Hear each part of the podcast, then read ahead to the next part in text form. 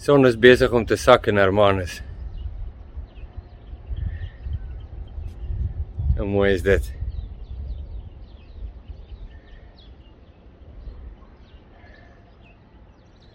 En daar is ons uitsig. Wow.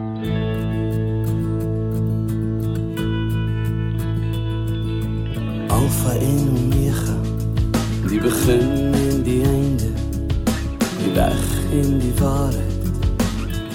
Baie van welkom by Vita Day Africa.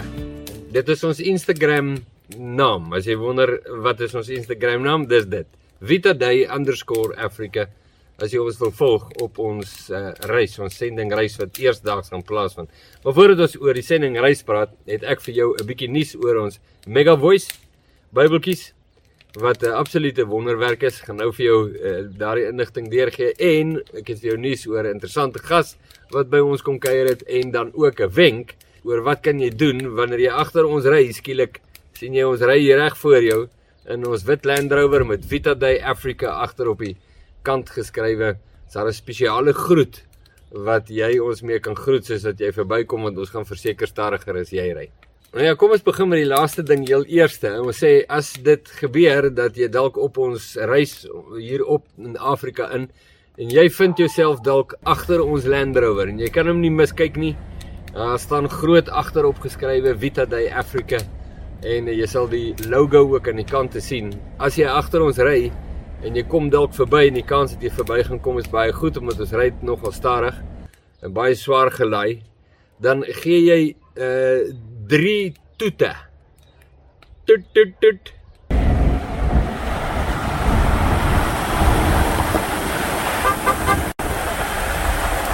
Dis 'n spesiale groet vir ons want dit kom reg uit 1 Tessalonisense 5 waar Paulus skryf: "Dis die wil van God in Christus Jesus dat julle in alles bly sal wees, dat julle die Vader in alles sal dank en dat julle nie sal ophou bid nie." Daardie drie dinge. En dis iets vir ons kosbaar vir my en Pippa.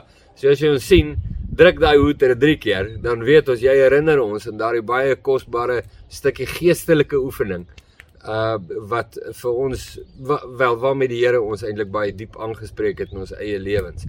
En ons wil dit graag wakker hou, so jy kan ons help herinner.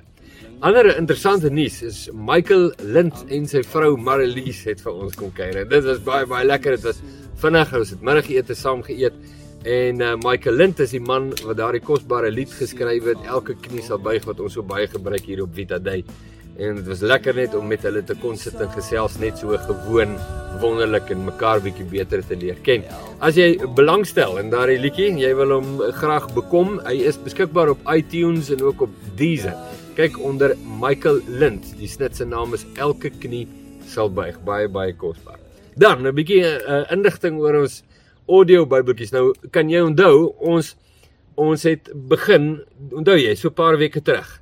Ehm um, iewers was so middel Oktober, toe sê ek ons het hierdie hierdie op hierdie ding afgekom, 'n audio Bybeltjie en ons wil graag 50 en op audio Bybeltjies wil vat en en toe was daar 'n week na ons met dit begin het, die videoetjie gemaak het, toe is ek hier en ek sê vir jou, is dit nie wonderlik nie, ons het al 360. En uh, die laaste videoetjie wat ons gemaak het, uh, kon ek sê ons het al meer as 500. Wel, ons het nog 1 week oor van hierdie fondsinsameling. Ons staan nou reeds op byna 800 audio Bybeleenhede. En ons wil vir julle sê verskriklik dankie vir julle bydrae. Dankie vir die manier wat julle julle harte oopmaak.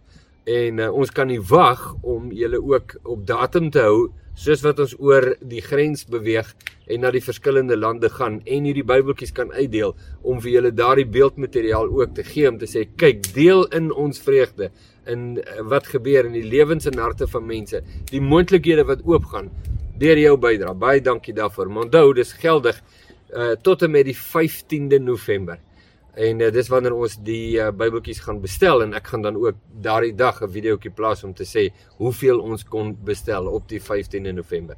Dankie vir almal se bydrae.